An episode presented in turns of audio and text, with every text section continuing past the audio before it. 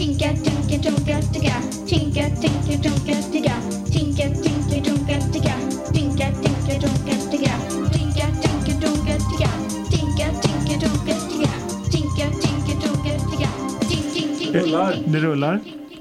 Då så, välkomna till K-podden igen. Är det del 8 Malin? Det är åttan, ja. Ja, härligt. Och del 8 då ska vi prata om eh, KP16. Och vi idag just är ju jag, KP Lukas. Och det är jag, KP Ludvig. KP Malin.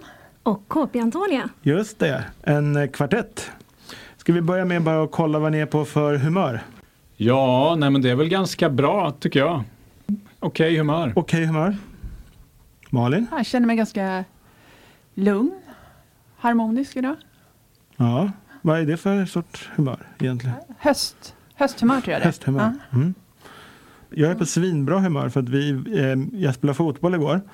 Vi vann med 4-1 och eh, därmed vann vi också serien. Med en omgång kvar är det redan klart.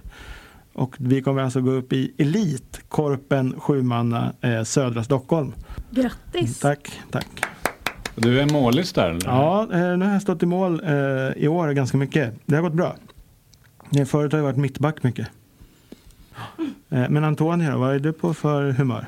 Nej men jag är på ganska bra humör. Jag är lite förkyld idag men annars så mår jag väldigt bra faktiskt. Ja, det är bra status på gänget. Eh, vi skulle som sagt prata om KP16 och eh, i KP16 handlar det om Halloween ganska mycket. För att det är Halloween på gång och det är läslov på gång, eller höstlov. Eh, det är lite olika. Vi kanske ska ha en omröstning på webben Malin, vad de säger.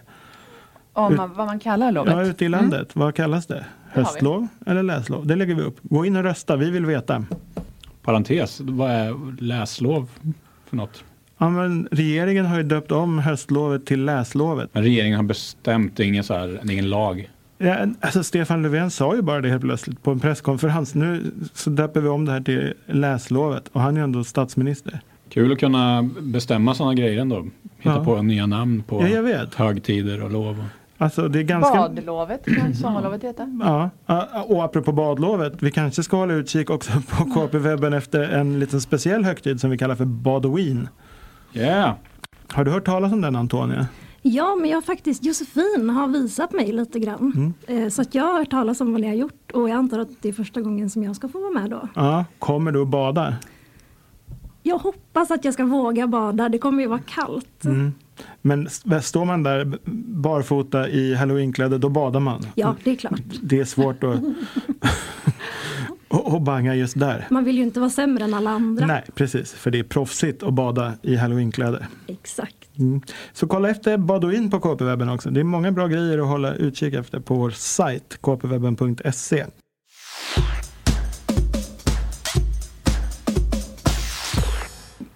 Då så, då har det blivit dags för eh, detaljen. Och det är ju här när alla som är med i podden eh, väljer någonting ur senaste numret att prata om. Ska vi börja med Ludvig idag? Ja, Ja, härligt. Jag har valt en detalj från eh, nyheterna i den här tidningen. okej. Är det någonting jag gillar så är det djurbebisar. Ah, Kolla på den högra sidan och se den gulliga nyfödda noshörningsungen. Bishara, Bishara på sidan 19 i KP16. blott någon månad gammal, men väldigt, väldigt gullig. Ja. Född på Borås Zoo för någon månad sedan. Ja, vad mer kan man säga? Att den kommer att väga tre ton snart. Ja, och det är roligt. De har en jätte, jätte aggressiv mamma som man får typ inte gå nära ungen för då kommer mamman sättandes i språng Ja. och vill stångas. Vad väger hon då? Ja men, ja, men typ tre ton Ja, kanske. okej. som, som tre bilar bara. Inga konstigheter med det. Nej. Bra detalj. Ja, tack. Vilka är din favoritdjurbebis? Åh, härlig fråga. Mm. Jag har tre, Okej. förutom då eh, noshörningar. En annan jättebebis, elefanten. Ja. Det finns en GIF som jag brukar kolla på. på. Eh, med en elefantbebis på något typ zoo i något väldigt varmt land. Som försöker bada i en jätte, jätte, jätteliten pool. Och ehm, liksom vika in alla, alla olika kroppsdelar i den här lilla, lilla poolen. Otroligt gulligt. Mm. Och det är något just med att de är så stora men samtidigt så små och har så dålig koll på alla så här snablar och ben och, och allt. Så elefanten, Ja. supergullig. Det är inte alla som har så här favoritgiffar. som de, Har har du ett bibliotek? Ja, Ja. min senaste, den har inget med ungar att göra men den är väldigt rolig. Det är en, eh, en hund och en gås. Och gåsen jagar hunden runt en stor sten. Eh, Ja, men jag har sett den. runt, har sett runt, runt i 30 sekunder. Men de typ by, Underbart. byter de håll vid något tillfälle? Vid något tillfälle, för hunden Ja. tänker ju varje gång den kommer till, liksom, har gjort ett varv, Ja. nu är nog inte gåsen kvar. Nej, och då kommer gåsen igen. Så får den ta ett varv till.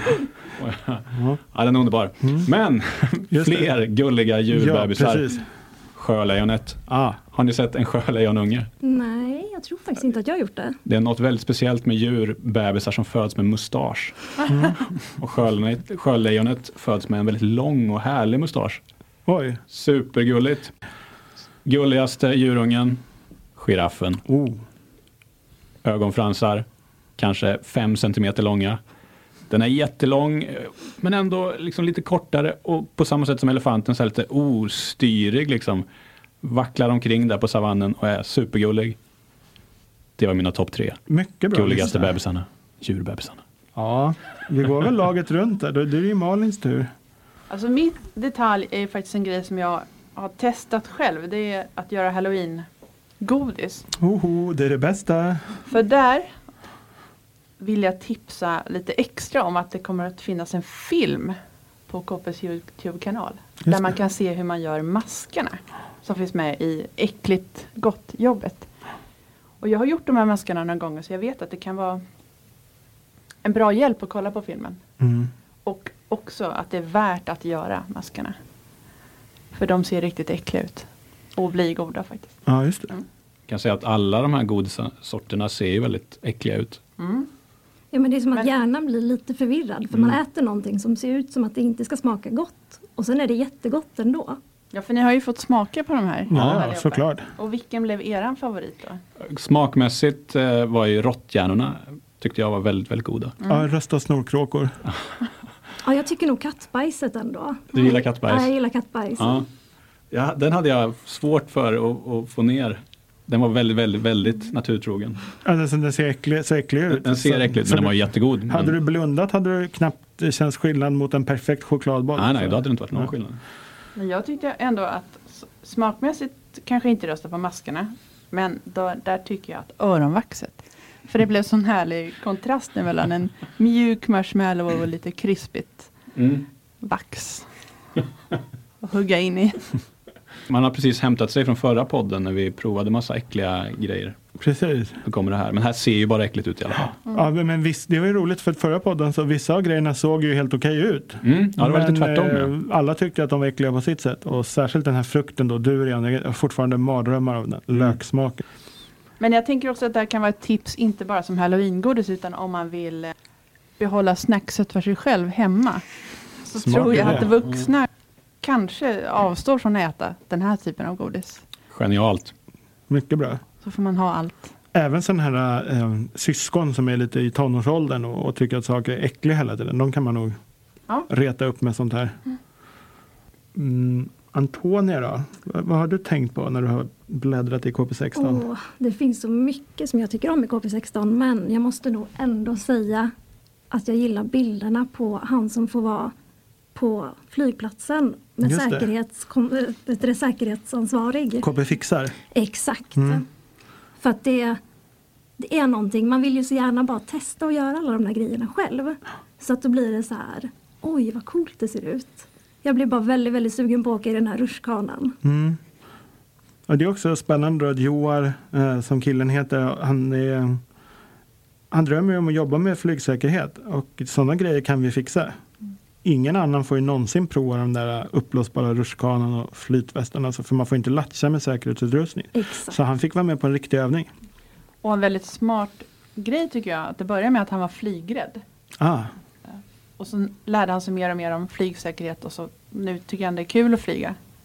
Ett bra sätt. Och övervinna rädsla. Att liksom lära sig mer om någonting som man är lite rädd för. Precis.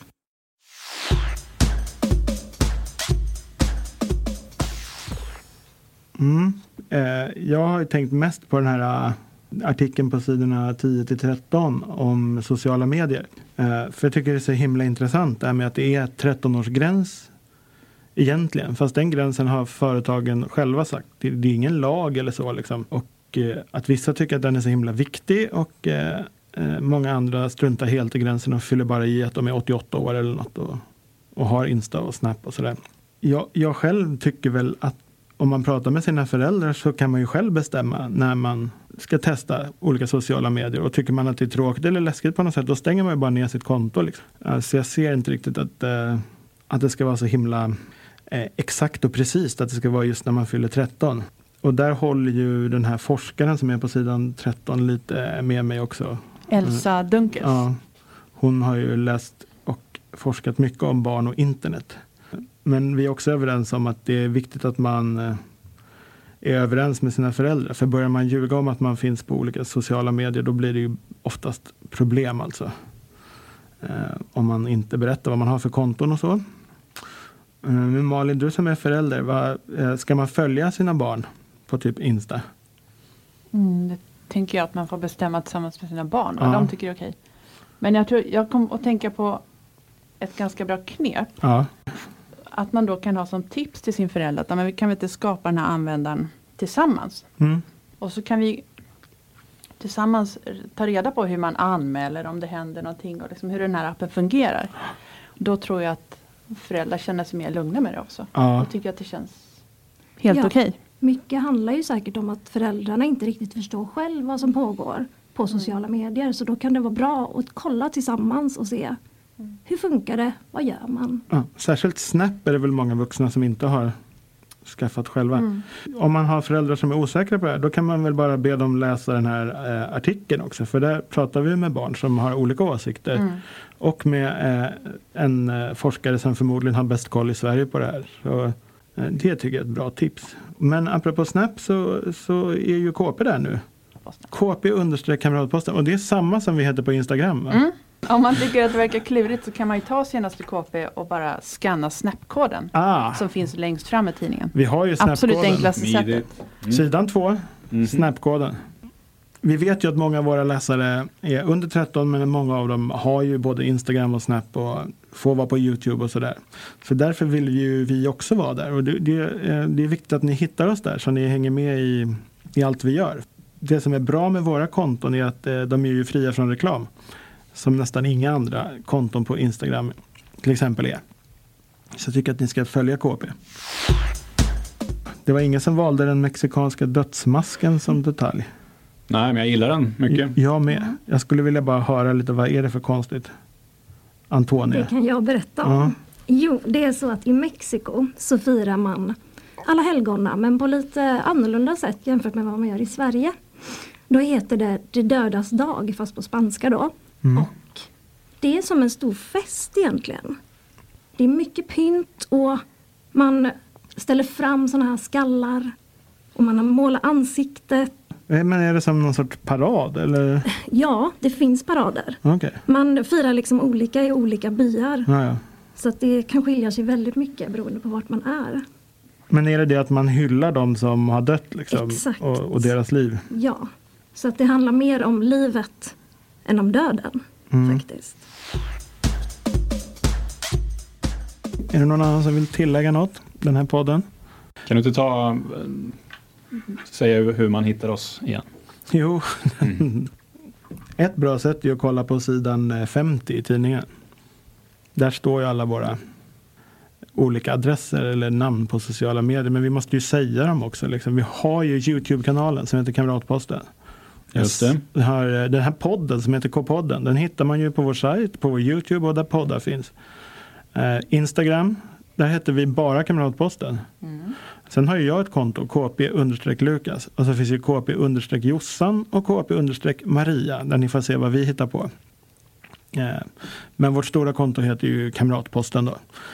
Eh, Ni som gillar Twitter, lite mer bokstäver än bilder. eh, Där heter vi kp understreck kamratposten. Ja, Facebook förstås för er som är där. Men eh, det är ju mest eh, lite äldre på Facebook, sådana som vi.